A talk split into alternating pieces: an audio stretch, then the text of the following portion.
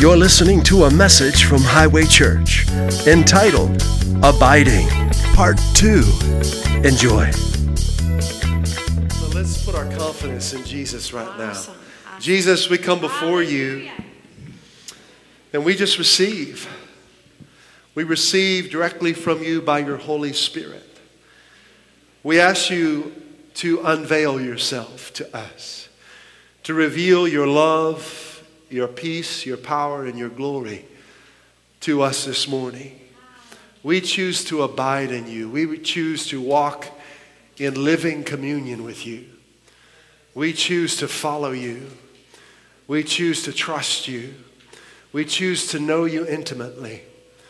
And we ask you, Lord Jesus, to, to grow us, to strengthen us, to quicken us this morning, that we would leave here this morning stronger, a lot stronger than when we came in, a lot happier, a lot more joyful, with a lot more peace than when we came in. We thank you for your peace guarding our hearts and guarding our minds like a garrison. And we thank you for leading the way in our lives. And in your holy name, we gather. Amen. Well, we want you to, um, to let your guard down, so to speak. Uh, no one here is going to hurt you. and this isn't church like you may have known if you're first time here, if you're joining us online for the first time. I realized, and, and I was one of those people myself, uh, I was done with coming to a church. I was done with man's religion, and I'm still done with it. Because it just doesn't work. And I'm a person that likes results. I don't, I don't like to do something for the sake of doing it if I'm not getting any results from it. So at the age of 17, I began talk, taking long walks at night by myself. And at that point in time, we lived across the street. We were kind of out in the country, and there was a public golf course. So I just walk on the public golf course at night, and I'd start talking to God. I didn't know the Bible, I didn't know Jesus, but I wanted to know God. So I would just look up at the stars and I'd say, God, show yourself to me. Didn't go to church, didn't know anything that I know now, but my heart was sincere. 17 years old. And I did that for about probably uh, two years. Well, I, I moved around. I left, I left that area when I was 18, but I continued those talks wherever I was. I just go walking by myself. And before I make any decision, still didn't know the Bible, didn't know Jesus yet, wasn't born again. But you know, God will, uh, God is waiting for you to open the door for Him to come into your life. Doesn't care where you're from or what you've done. He's just saying, Will you let me love you? Will you give me an opportunity to enter your life and show myself to you? And I, I began talking. Before I made any decision, uh, I would say, God, what do you want me to do? I'd ask him. And I'd have decisions that ended up moving away from the area I grew up in. And, but before I did it, I'd say, God, because I had different plans. And, and as I asked him, I noted, I felt a redirecting of my steps. And I started doing what I felt he was leading me to do. And he led me to a place in northwest Ohio, near Toledo, Ohio, and I ended up coming to know Christ there. Someone gave me a Bible, and I, I had never read it before. And uh, I started reading in the book of John, and, and my whole life changed. And I thought, this is what I was looking for. I wasn't looking for religion, I was looking for Jesus. And I was, I think, close to my 20th birthday. I was about 19 years old, and I of my own free will, I gave my life to Jesus Christ because of what I read in the book of John and what I was reading in the scriptures. It was, it was a love like I had never known. But you know, if you don't read it, if you listen to what man has to say, you're going to miss out on the love that Jesus has for you. Because a lot of the things that man's religion says are simply just not true. They're based on their own wisdom and philosophy, but everything Jesus said is true. And I just couldn't get enough, and I would just read and read and read. And I started in John, went all the way through the New Testament, back in the Old Testament. I just couldn't get enough. And my relationship with him became very strong. And I began experiencing healing, and I experienced the baptism of the Holy Spirit. And, and all the things that, that I was seeing and reading about in the book of Acts and in the New Testament. And, and that's why I'm here today to lead people out of, of confusion and heartache and the pain they've been through into a real relationship with the real Jesus. There's nothing like it. And once you step into that, you'll never want to, to go back to anything else. So that's what we're all about here high, at Highway. And uh, we're a place where people can come and enter into, or if they're already in relationship, grow in relationship with the one who made them. And it, it's, it's a freedom and a liberty like you have not known. It's, there's no fear about it. In fact, the closer you get to Him, the more fear will leave your life. You'll get to a point where all fear is gone because His love will cast out every fear from your life. You'll realize that, that there's no condemnation for those who put their faith in Jesus Christ. Satan is the condemner, Satan is the accuser. So we've got a, we've got a whole bunch of good news for you. And there's not enough time in one, one meeting together to get that out, but we're going to do our best to give you everything that you need for today that will carry you through this week strong and full of purpose. So last week we started talking about abiding. And uh, we're going to continue talking about abiding. And we have a, a message next week. This is going to lead right into freedom. And it happens to be the 4th of July weekend. So don't miss next week's as well. But last week, the Lord impressed upon my heart three things to share with you. And we called the message abiding. But the three opening three statements I made, I want to say them again. I want to encourage you in this because you really have to be purposeful about this. All of us have a free will, and we can choose to do whatever we want with the time that we have each day. And God is not going to change that. When God gives you something, He doesn't take it away. He gave you a free will. He wants you to have the freedom to govern your own life. Man tries to take that away, but God won't. That's where real freedom comes from. It comes from this biblical truth that's revealed in here from Genesis to Revelation that God made man in his image and God gave him free will and the authority to govern his own life. And God trusts you. God believes you can do it. He does.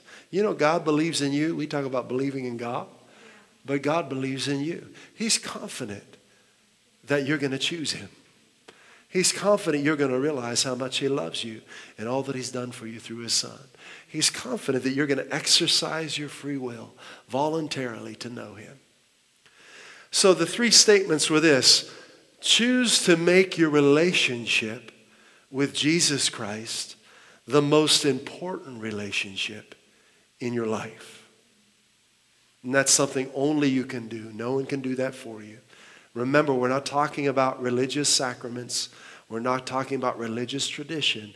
We're talking about you of your own free will receiving his love for you, believing in all that he did for you, and choosing to grow in relationship with him. All of us have relationships in our lives, but there should be no relationship, and this applies to people who are married, or if you have parents or a child, or, or if you're a child, or if you're a parent, you have children. There's no relationship that even comes close to the importance of our relationship with Jesus Christ. And if you will make his relationship the most important relationship in your life, all the other relationships in your life will start to, to clear up and take shape. And the ones that don't need to be there will kind of fade away. And the ones that you need to be there will start coming into your life. Relationship is so important. But if you want good relationships in your life, it all begins by making Jesus the relationship of your life. The second thing that, that I wanted to share was this statement to give your full attention to the Holy Spirit in your daily life, not to current events. That's a big one, right? Because we are bombarded with current events. And if you don't learn to control your devices and and, and what you put in your eyes and ears, current events are coming at you at light speed, right? But you can give your full attention to the Holy Spirit in your daily life and not to current events. That doesn't mean you're uninformed, you don't know what's happening in the world, but it means you're not moved by it because you've got inside information. Like 1 John 4 4, greater is Christ in me than anything in this world, than anyone in this world, than he that is in this world, Satan being the God of this world. I didn't know that when I was talking to Jesus back on that golf course at 17. I didn't know why these crazy things happen in the world, but Satan is the God of this world. God is not causing this stuff, He's not allowing it. He's not in control of the things going on in this world. That is a error that's taught by man's religion, but Jesus never taught us that. He taught us that Satan, he called him the ruler or the prince of this world. Satan stole that authority, but Jesus came so that anyone who would put their faith in him could walk in Christ's very own authority, and Satan would be under their feet forever. Okay? So give your full attention to the Holy Spirit in your daily life. And you know what? If that means not looking at the news for a day or two, that's okay. You're not going to miss anything. Because what the Holy Spirit wants to impart to your heart is infinitely more important. Man is, is crying out to you to try and convince you that what the world has to say is, is you need to know it. But you know, you really don't. what you need to know is what is the Holy Spirit saying to you today? That's what you need to know every day. Okay? And the third thing was to let the Holy Spirit lead you in your daily decisions, not the proclaimed urgency of the moment. There's always a crisis as far as man is concerned. Many of them are self proclaimed. Some of them are, are, come about through ignorance, through wrong beliefs, through greed, through fear, through insecurity. Don't let any of those things move you. Let the Holy Spirit, and you've got to quiet yourself from the noise of this world. And listen, that means getting alone with God.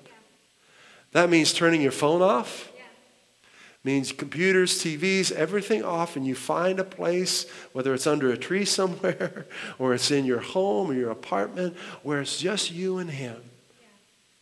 And you open the, the scriptures and you say, Holy Spirit, speak to me.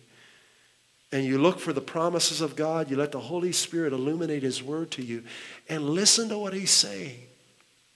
If you feel you don't have time to do that, you're robbing yourself of a peace that's not of this world.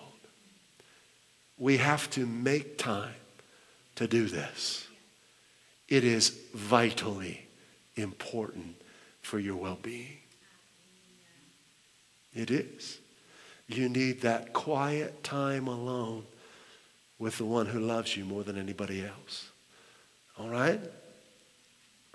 And that's what abiding is. Abiding is to live in vital union with.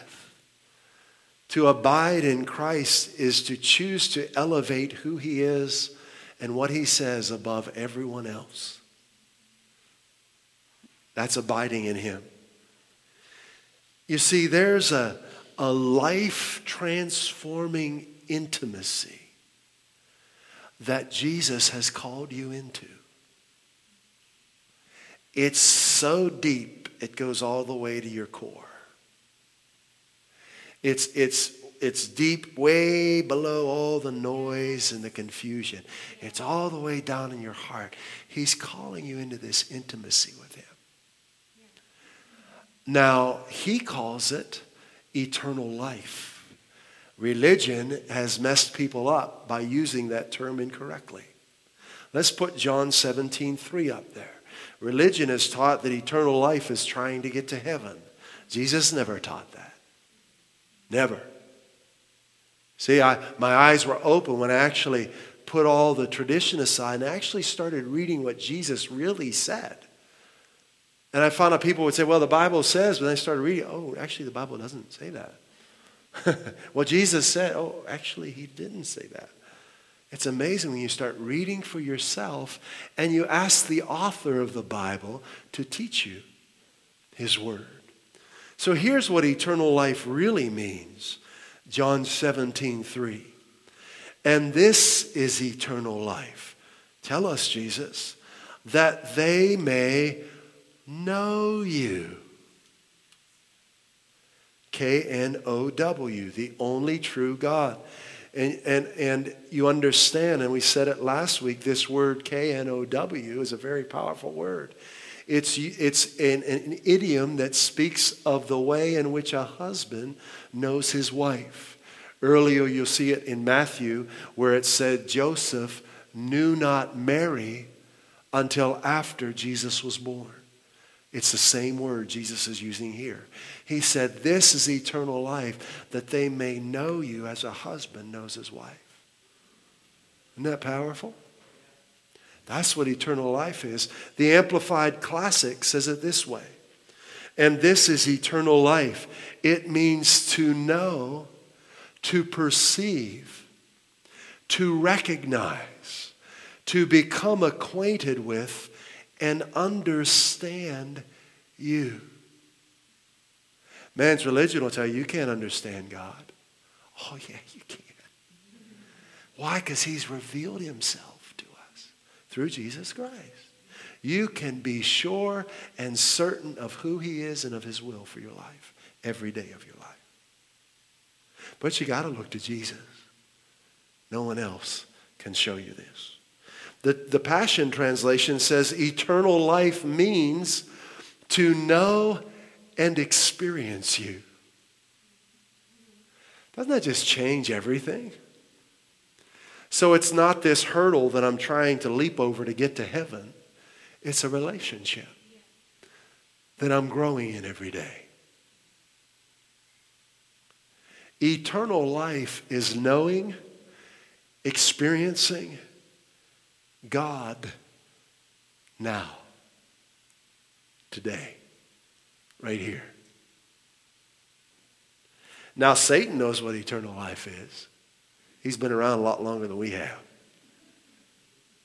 And he's trying to prevent you from experiencing God now. And he does that through religion, through condemnation, through fear, through the latest headlines, through hatred, through greed, through all kinds of things. But here we are today. It's quiet. We're together. And we're listening. So how do I how do I enter into an intimate relationship with God? This might be new to you. This might be something you that you haven't heard before as you're listening at home. So here I am in June of 2020 after these past so many months and all that's going on in the world. How do I personally enter into this relationship where I'm experiencing and understanding God? Well, Jesus tells us. Let's go to John 14, 6. So you'll find Jesus is someone that we go to daily so that we can understand God because he is God. And, and I understand people are trying to be nice and they'll say, well, Jesus was a good teacher or he was a good prophet and a nice guy. But none of those things are, are really capturing the essence of who he is. He was God in the flesh.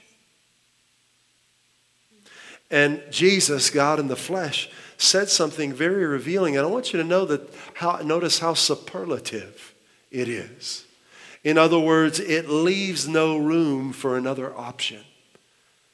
So if, if he's a good teacher and what, he, what he's about to say isn't true, he's not a good teacher. He's a little crazy, a, a, lot crazy, actually, right? May, I, I'd put him in the category of insane if he's a good teacher and he's going to say something like we're about to read. Is that, we have John 14, 6 up there? New King James is fine. Jesus said to him, He's talking to one of his disciples who was saying, You know, show us the Father. And Jesus says to him, I am the way, the truth, and the life. Notice he didn't say, I am a way, one of several truths, and an option for life. He didn't say that. He said, I am the way, the truth, and the life. Now, you don't have to accept that. I understand that. You can say, well, but I accepted that when I read it at the age of 19. And I'm so glad I did because I found that is true. He's everything I was looking for and infinitely more. He said, I'm the way. And actually, what was going on here, he was talking to his disciples and telling them that where he was going, they, they wouldn't know. And they were saying, Show us the way. And he said, I'm the way. I am the way. I'm the truth and I'm the life. And no one comes to the Father except through me. Man, that's such a relief. Isn't that a relief? Eh, you know, I, I, need, I need an answer for my life. I don't need theories. Man has theories, God has none. It's, that's foreign to us. Someone who has no theories, someone who has no estimates, someone who doesn't um, project stats and, and have models of, of what things might look like. He doesn't have any of that. He knows everything all the time, always has and always will. He's never learned anything. He's never had to read a book. He knows every letter of every book that's ever been written or will ever be written before they're written. This is the one that we're worshiping. You have to remind yourself of who he really is. Because if you don't, you kind of get in this mode of thinking like he's a, a, a just a person uh, that has faults like us. But he's not. He's pure spotless love. He's unbridled, un, un, he's power limitless. He's your healer. So he said, I'm the way, I'm the truth, and the life. Now, I decided to embrace this at 19. And as I embraced this and started looking to him for the answers, I mean, in every area of my life, including, you know, when I went to, the, to, to Wendy's to eat, I'd be talking to God. Back in the day, they had this buffet I loved on Thursdays, all you can eat buffet at Wendy's. Man, I was there. So I'd go do my workout and I'd head over to Wendy's and fill back up. Yeah, I don't know. I don't think Wendy's has it anymore. I don't know. I probably, I probably, after I kept coming, they said, we need to stop this. He's, he's going to put us out of business. Um, but I would talk to God in Wendy's. Now, not out loud, just in my heart. You know, as I'd go through my daily decisions, I, my heart would be towards Him. No one would know what I'm doing. You wouldn't notice by looking at me. But my heart in here was zeroed in on Him. Before I'd work out, I'd talk to him. I said, Lord, I give my body to you. Be glorified in my body. I read in the scriptures by that point that my body was a temple of the Holy Spirit. That changed my life. So I, at that time, I was doing different workouts, but um, I, I was swimming. I was doing some free weights, and I would say, Lord, glorify you, be glorified in my temple before I'd exercise. I'd just sit on the side of the pool or sit on the weight bench and I'd just bow my head and I'd talk to him. I didn't care what people thought. I wanted the way, the truth, and the life leading me in my daily decisions. It's relationship.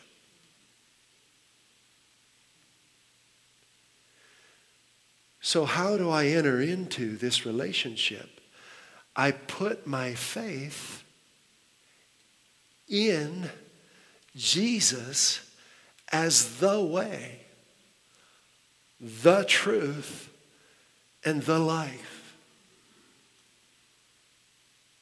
That's how I enter into this. That's how anyone, no matter where you're from, what nation you're from, because this is for every human being. This is, this is not an American thing. This is for every tongue, every tribe, every nation. You got to understand that. This gospel didn't come from America. It started right in the center, in the Middle East, where the continents come together. It's for everybody. So, how do I enter into this intimacy? Well, I, I, put my faith in Jesus as the way. Not just a good teacher, not a historic figure, but the answer I need for my daily life now.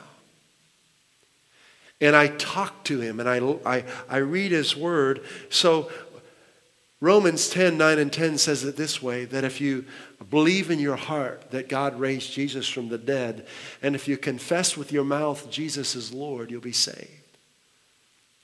That's what I do. I believe that God, like we said earlier when we were celebrating uh, with communion, I believe that Jesus came for me. Do you believe he came for you? You've got to make this personal. Do you believe that everything God did, He did for you personally? He did. But it, you've got to know that. Everything He did, He did for you personally. So, what do I do? I make this personal. This is personal. I make this really personal. He did it for me. He loves me. He came to earth for me. I'm saying this for you too. You understand that, right? This is for everybody.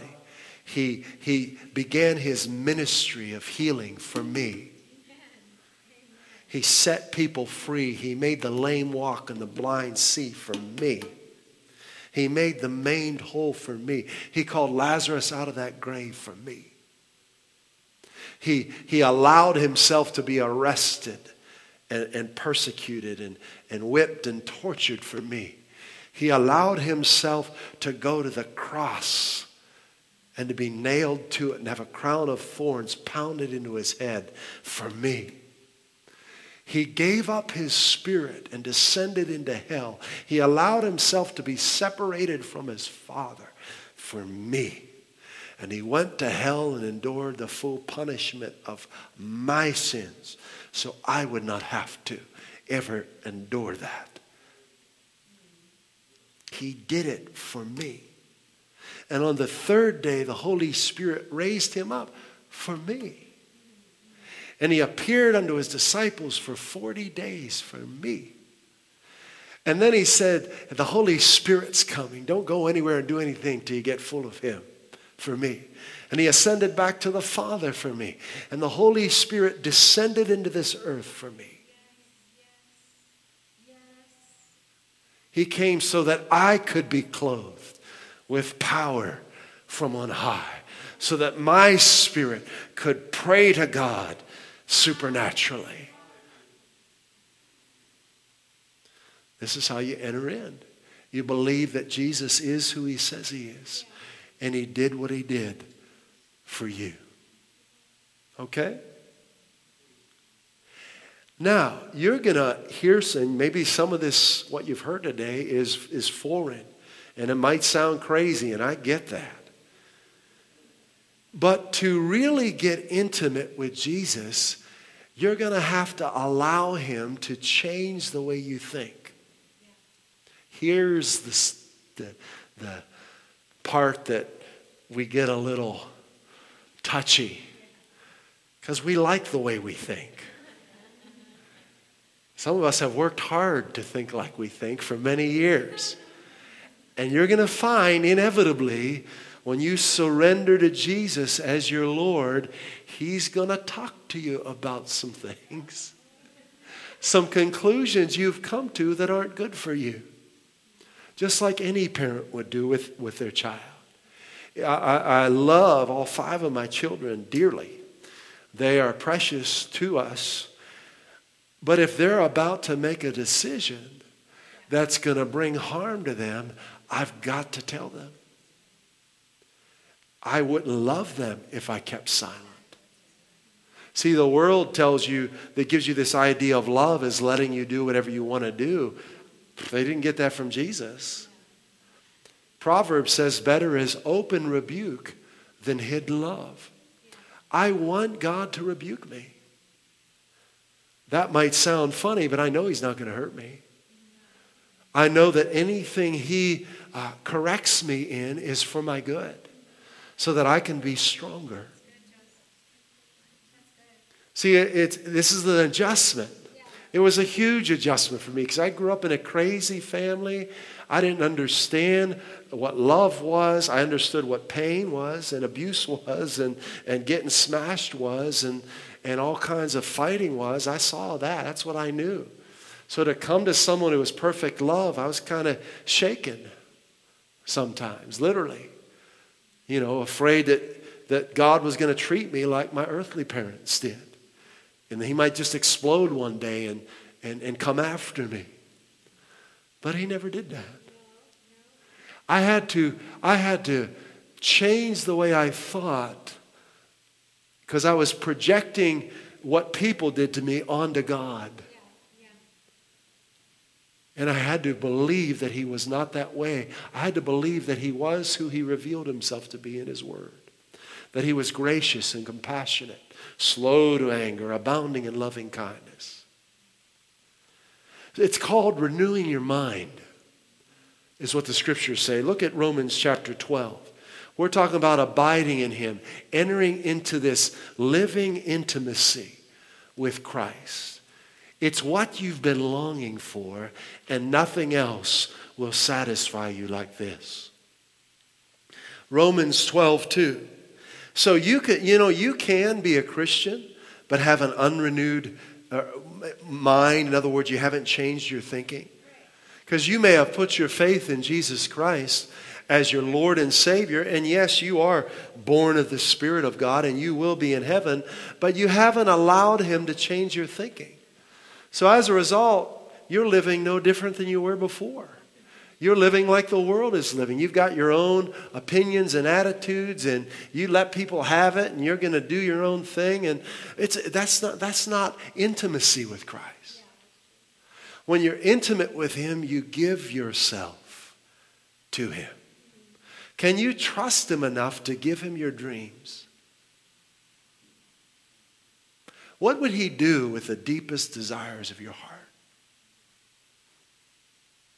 Wonderful things. See, the, the one that I'm encouraging you to know will never hurt you. No one can make him do wrong to you. And I know this is foreign. And I know religion will tell you dark, twisted things that aren't true. They'll tell you God put a sickness in your life to teach you something, and that's garbage. That's a lie. No parent would ever do that to a child, and God's infinitely better than the best parent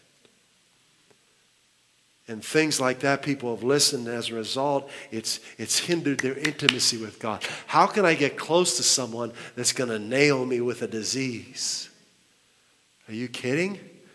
I, I sorry, I'm just not going to do that. I can't love someone like that. Come on, we got to be, we got to have some common sense. We can't allow man's religion to override our common sense, right? If that's, if that's what they're calling a good God, then, then they're making a big mistake. Isn't that simple to know, right? Jesus taught us this. You read Matthew chapter 7, verses 7 through 11. We're not going there now. So Romans chapter 12, 2 says, Do not be conformed. Romans chapter 12, verse 2. What does conform mean? That's pressure from the outside that shapes you. It's external, it's being shaped by external pressure, like a jello mold. what I were talking about this. Back in the 80s, like jello molds were the thing, and Tupperware. but that's, that's what being conformed is, and that's what Satan's trying to do, the world's trying to They're trying to pressure you to be like them, to accept their ideas, to accept their priorities, to accept what they say is right and what they say is wrong.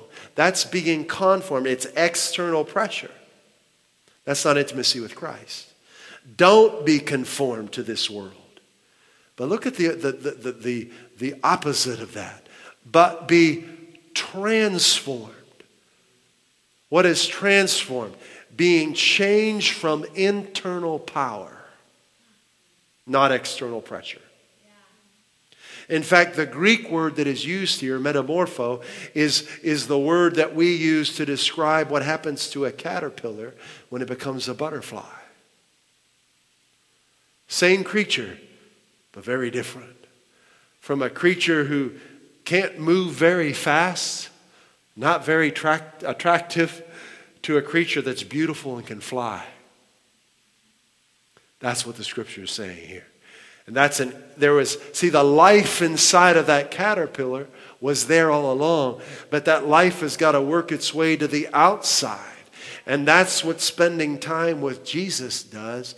That when you see, when you receive Him as your Lord and Savior, the Holy Spirit fills you with His life in that moment but it's renewing your mind that allows the life of Christ inside of you to rise to the surface of you and transform you.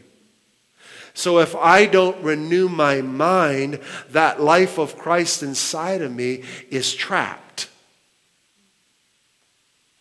See, your mind is the gateway between your spirit and your soul and your body.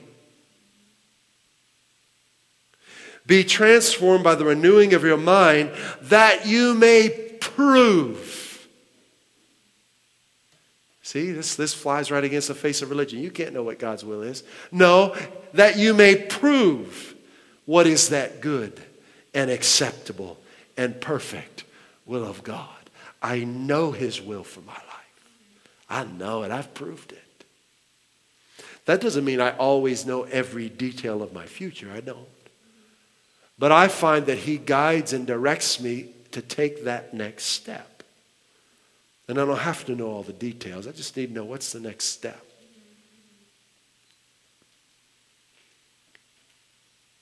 Many Christians are stuck. The life of Christ is trapped inside of them. It's blocked because of their wrong thinking, their worldly thinking their carnal, fleshly thinking. They're wrong believing. And they've, some of them been in church for 30, 40, 50 years. And they're not being transformed at all. They're conformed. We don't want to be like that, right? We want to be transformed daily. Now, when I began reading the scriptures, I saw that we have an enemy. And I don't really know what I thought before I read the, of Satan before I read the Bible. I probably I laughed and thought it was a joke, you know. And I remember I was living. Well, I don't want to. I was living with a family member as a kid growing up, and an older relative would have seances and come over and do Ouija boards, and and they they do drugs, and and there I was, a, uh, you know, probably I don't know eight nine years old, in the midst of this, and and you know they turn all the lights off and light their stuff, and and, and do their incantations, you know. And um, I saw some things and I felt some things, but I didn't know, understand who Satan was. But he is very real. He's not a myth, he's not a figment of our imagination. And I began to understand that when I read through the scriptures that he's an actual fallen angel, he's a spiritual being, and he is against God and he's against people because God made people in his image. And I found that he's after your thought life. See, if you don't know what the thief is after, you can't protect yourself. If you think he's trying to take your TV and he's after your phone, he's going to get your phone, right? What is Satan after? Your thought life. The battleground is here. It's, it's, it's going on in your mind. What you choose to allow to stay in your mind. All of us have thoughts. All of us have good ones and all of us have bad ones. But all of us have the power, God gave it to us, to choose which thoughts we allow to stay in our minds. So don't get down on yourself if you have bad thoughts. That's, that's just, you know, traffic. It's just stuff going by. But don't let them stay in your mind chew, just I, I just usher them right back out. and I put my mind right back on Jesus and on good things. It's no coincidence that Jesus was crucified at a place called Golgotha. You know what Golgotha means? Place of the skull. Your head. That's where the battle is. That's where he was crucified. Why did they put thorns on his head? Because thorns are a sign of the curse back in Genesis and man's mind was fallen and cursed. And Jesus took that curse upon his mind at the place of the skull so that your mind could be sound today.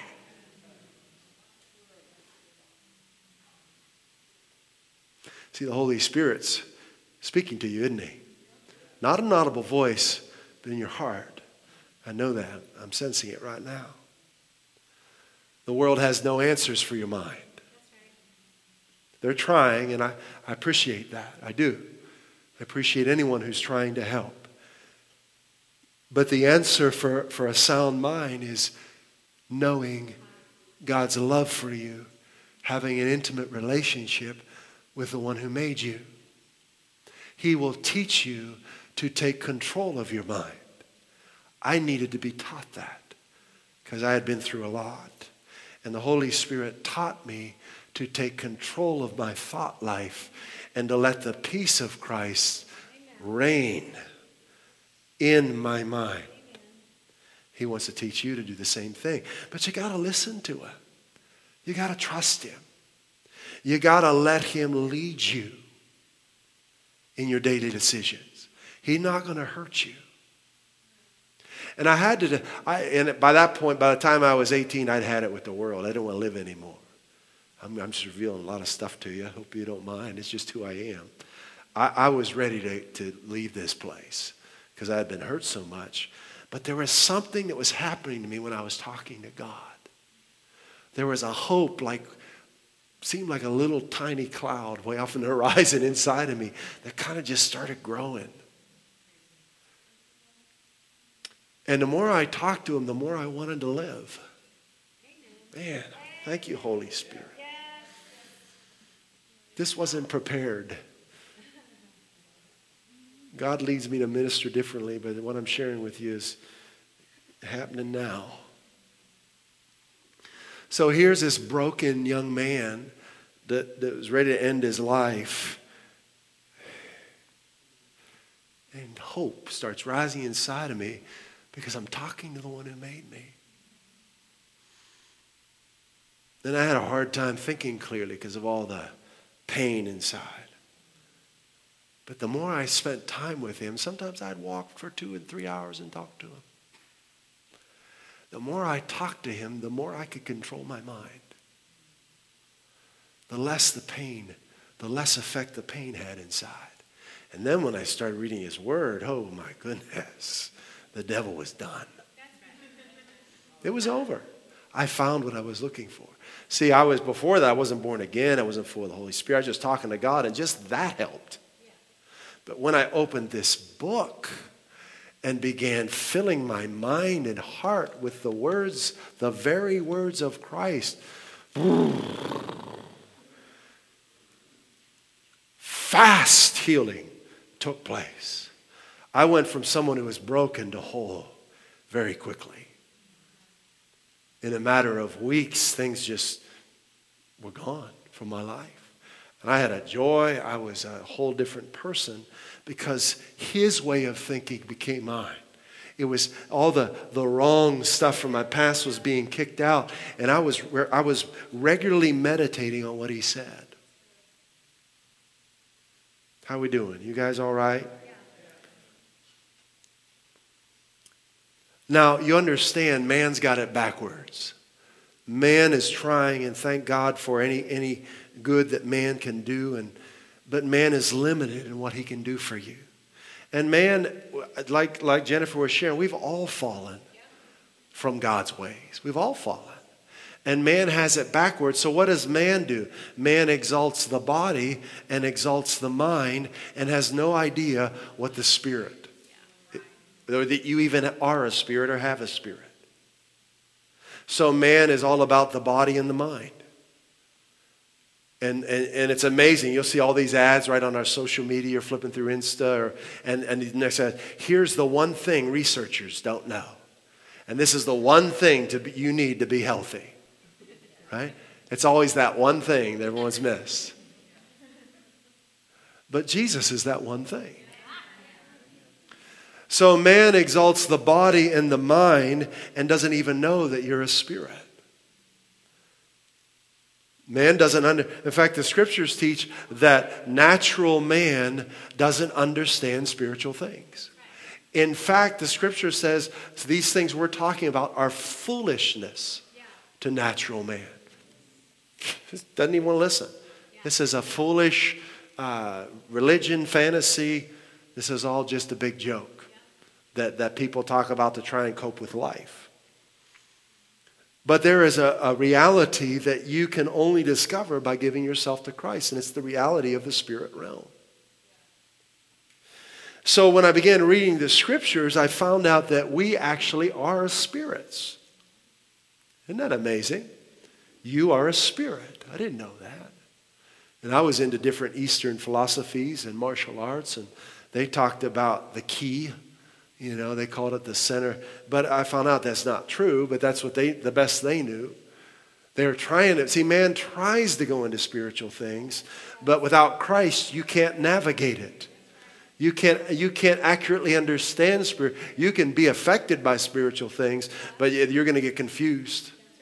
You need the light of Christ to navigate the realm of the spirit. There's no other way. So there were spiritual things happening in that living room when I was a kid, and there was a seance going on, and, and drugs were being taken. There were spiritual things happening, but they didn't know what they were doing. There, I, I know there were spirits of darkness there. I didn't understand that as a kid, but I could just feel this in the atmosphere. Hallelujah. But that's what man ends up doing. They end up uh, asking the spirit realm for question and putting their hands on this little wood board and, and trying to get this guidance from spirits of darkness.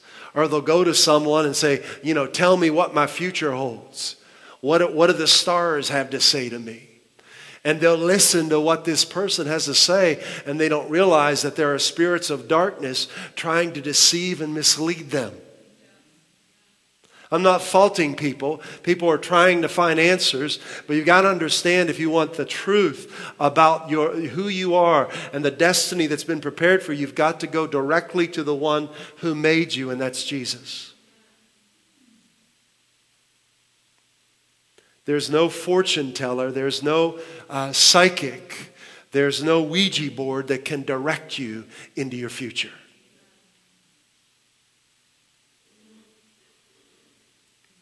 Only Christ can do that. So when I began reading the scriptures, I began understanding that I'm a spirit and that I have a soul, which is my mind, my will, and my emotions, and I'm living in a body. That's what the scriptures teach. We're a three part being spirit, soul, and body. Man doesn't understand that. They'll confuse the words spirit and soul. You are a spirit. What's your soul? Your mind, your will, and your emotions. Your soul is not who you are. Those are tools or equipment that you've been given to process things, but your spirit is who you are. Okay? And I began reading things, and we'll have to put these up. I'm just going to keep moving here. I, Jesus would, would say things like this in John 4 24 that God is spirit. And those who worship him must worship him in spirit and in truth. He said things like in John uh, 6 36, he says, It's the spirit that gives life, the flesh profits nothing. The words I speak to you are spirit and are life. I began getting an understanding of this whole new realm where life was really at, the realm of the Spirit. But not through a seance, not through a tarot card, not through a Ouija board, but through Jesus, the words of Christ. Many Christians have no idea what the spirit realm is all about. And they're still looking for answers. So I began to understand the realm of the Spirit and that God's Word was the spiritual food I needed so that my whole person could be strong spirit, soul, and body.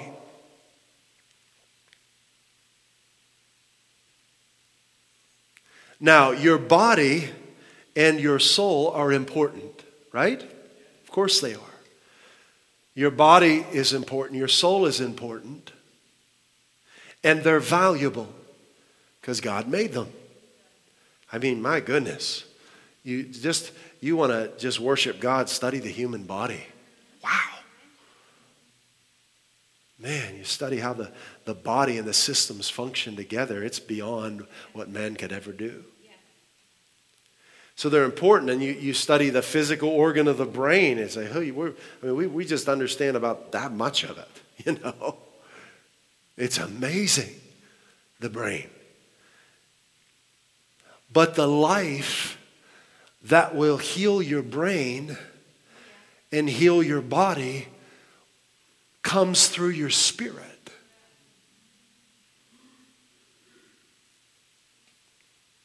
That's why Jesus said, it's the Spirit that gives life. The flesh profits nothing.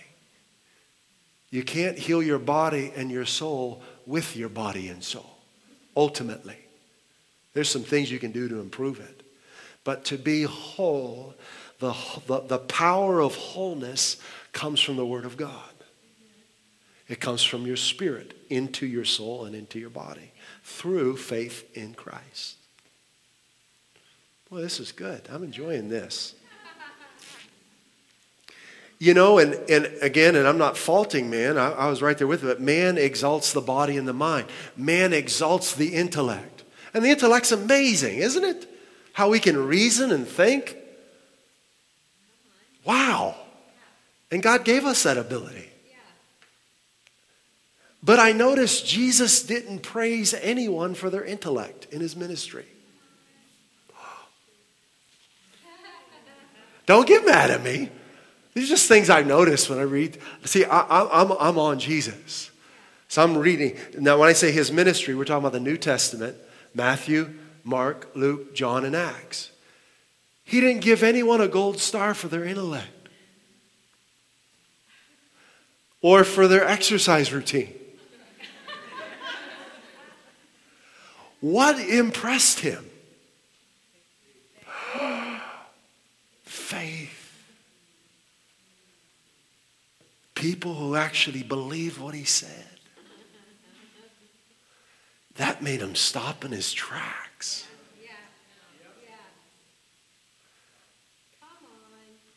God wants you to live by faith, not your body and your intellect. That doesn't mean we don't use them. But I guarantee you, there will come points in your life as you're renewing your mind where your natural mind just doesn't get it. But your heart knows that it's true. You've experienced that already, I'm sure, where you know something in here and your mind's like, oh, I don't know. But your heart's saying, do it. This is the right way to go. That's your spirit talking. We're to live by our spirits. Our mind and our body is to be brought under the authority of our spirit. That got flipped when man separated himself from God. When man separated himself from God, he went from, from his spirit controlling him to his body and mind controlling him. This needed to be said today. I just praise God for leading us in our time together. Wow. So you find Jesus marveling.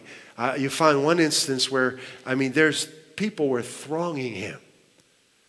In the Bible, we use the word multitudes, and sometimes it gives us a number where it's thousands and thousands, say, you know, 5,000 men, not including women and children. So who knows how many people that could have been? You know, could have been 20,000 people or more. But these multitudes were thronging him, and people are trying to touch him and grab him. And all of a sudden, he stops. And he says, Someone touched me. And his disciples think he's just Been out in the heat too long, right? You need to sit under a shade tree, bruh. Right? He said, people, all kinds of people are touching you. But Jesus wasn't talking about the body. All kinds of people were physically touching his body.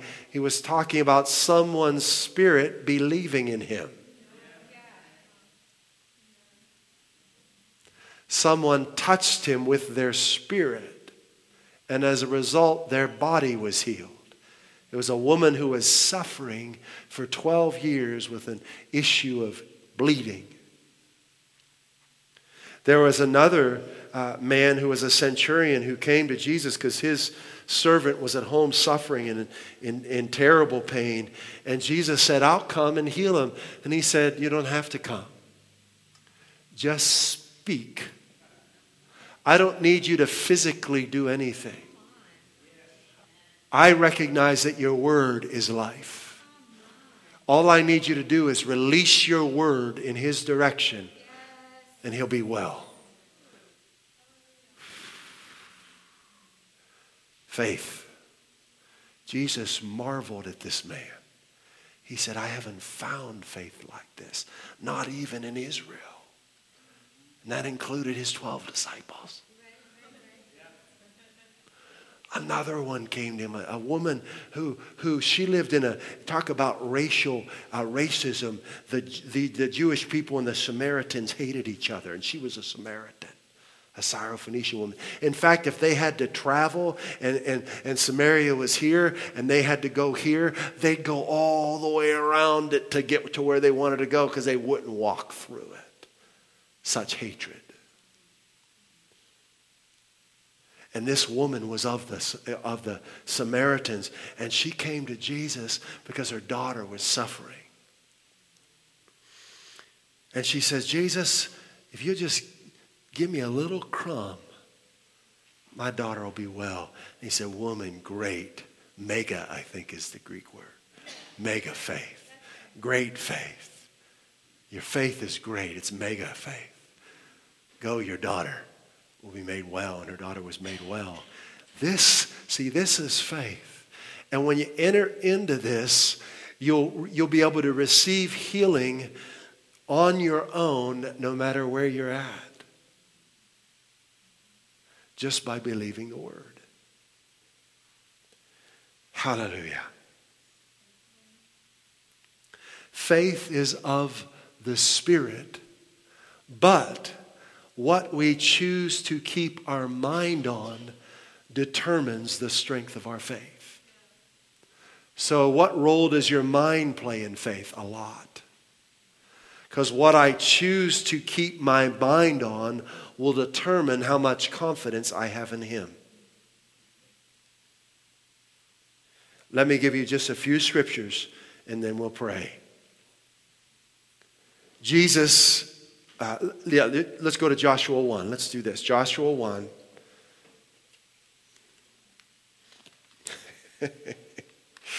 oh, hallelujah. This is a transforming morning, isn't it? Hallelujah. Now, this is the Old Testament, okay? But we can learn a lot from the Old Testament. God is speaking to Joshua, who is taking over for Moses. Okay? And he speaks to him in verse 8. And he says to Joshua, because Joshua, he's like, What am I going to do? Our leader is leaving, and it's up to me now to lead. And God says to him, This book of the law, God's word, shall not depart from your mouth, but you shall meditate in it day and night now, you understand in, in the Hebrew, this word meditate, it doesn't mean this. Um. See, man, to try and get spiritual, will tell you to empty yourself. God says to fill yourself with His Spirit. The answer for your life is not in emptying yourself, it's being full of Him being filled with His Spirit. Don't empty yourself. Fill yourself up with the Holy Spirit. Invite the Holy Spirit to fill you to overflowing. So, meditate in the Hebrew, the godly way, is to keep your mind stayed on what he said and to softly say it to yourself over and over. With the stripes that wounded Jesus, I have been healed. And it also uh, speaks of your imagination. We could read it this way Imagine in my word day and night. In other words, God's given us our imagination. What is what's our imagination? The power to see something before it happens. Imagine in what I've said day and night. See yourself whole. The stripes that wounded Jesus, I am healed. I see myself breathing freely and walking strong. I might be flat on my back, but that's how I see myself. That's meditating in the Word you see God's promises fulfilled in your life before they happen. It's called faith. And that comes through meditating in the Word, not man's version. That you may observe to do all that is written in it. For then, if you meditate in my Word, then you will make your way prosperous. What's God's will for you? To prosper. He wants you to be prosperous. I know there are people who be mad at me for saying that, but God says it, so I'm going to stick with Him. And then you will have good success. What's God's will for you? Didn't we just read it? You telling me God wants you to prosper and have good success? Yes.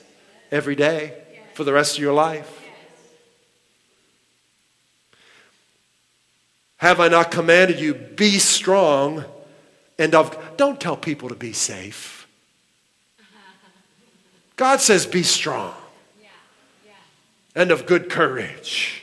Don't be afraid, nor be dismayed, for the Lord your God is with you wherever you. I know people mean well when they be safe, when they say be safe, but underneath there is fear.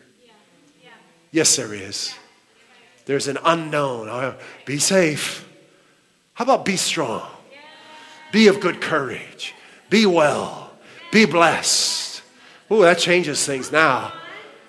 Woo! Woo! Hmm, do not be afraid. Do not be dismayed. The Lord your God is with you wherever you go. All right, one more scripture Isaiah 26, verse 3, and then we're done. Talking about intimacy with Jesus. It comes by believing he is who he says he is and then renewing our mind with the Word of God. You've got to do that. You will keep him in perfect peace. This is the prophet Isaiah talking about God the Father. He says, You will keep him in perfect peace, and that's how we say it in English. But if you study the Hebrew there, it says, You will keep him in shalom, shalom. It uses the same word tri- twice to bring the point home. And what does shalom mean? wholeness, prosperity. So we say in English, perfect peace, perfect wholeness, and prosperity. Look here, here's the importance of our mind, whose mind is stayed on you. That's what we do with our mind. We make it stay on Him. And you have to train it because your mind's not actually going to do it. your mind will fight you sometimes. Your emotions will fight you sometimes. And that's what we do. We bring that under the, the authority of God's word, and we let our spirit control our mind and our body. You will keep him in perfect peace who thinks whatever he wants to, whose mind is stayed on you because he trusts you. You have to trust him to do that, don't you? Trust in the Lord forever, for in Yah the Lord is everlasting strength. The message says this way People with their minds set on you, you keep completely whole. I don't know how to say it any better than that. Hallelujah. Jesus is inviting you into this life transforming intimacy with Him, but it is not automatic because you prayed a prayer. It's not automatic because you go to a certain type of church. You need to daily choose to listen to Him, daily choose to take these promises, any one of these ones that we went over today is great. Take these promises, put them on your phone, meditate on them as you go throughout your day, and watch what happens when you keep your mind stayed on Him. You'll become the person you are destined to be. Let's pray. Father, thank you for this intimate time with you this morning. Wow. Boy, do we need your Spirit leading us. Thank you, Holy Spirit, for your gentleness. You're perfect in power, and yet you're so gentle and so kind. Holy Spirit, I pray for this highway family for everyone that's here in this building today and for everyone who's watching online. Lord, do something special in their hearts today that they would go from being unsure to sure, from being afraid to confident, from being troubled to being untroubled. Lord, let your love blossom inside of them and destroy every fear. Your word is truth.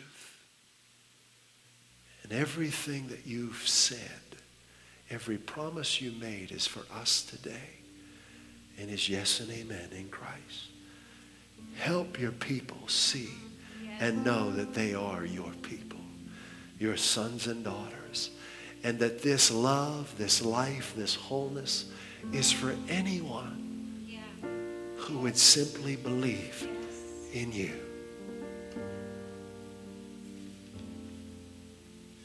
I speak life to this highway family. Life. Be well. Be strong. Be courageous. In Jesus' name.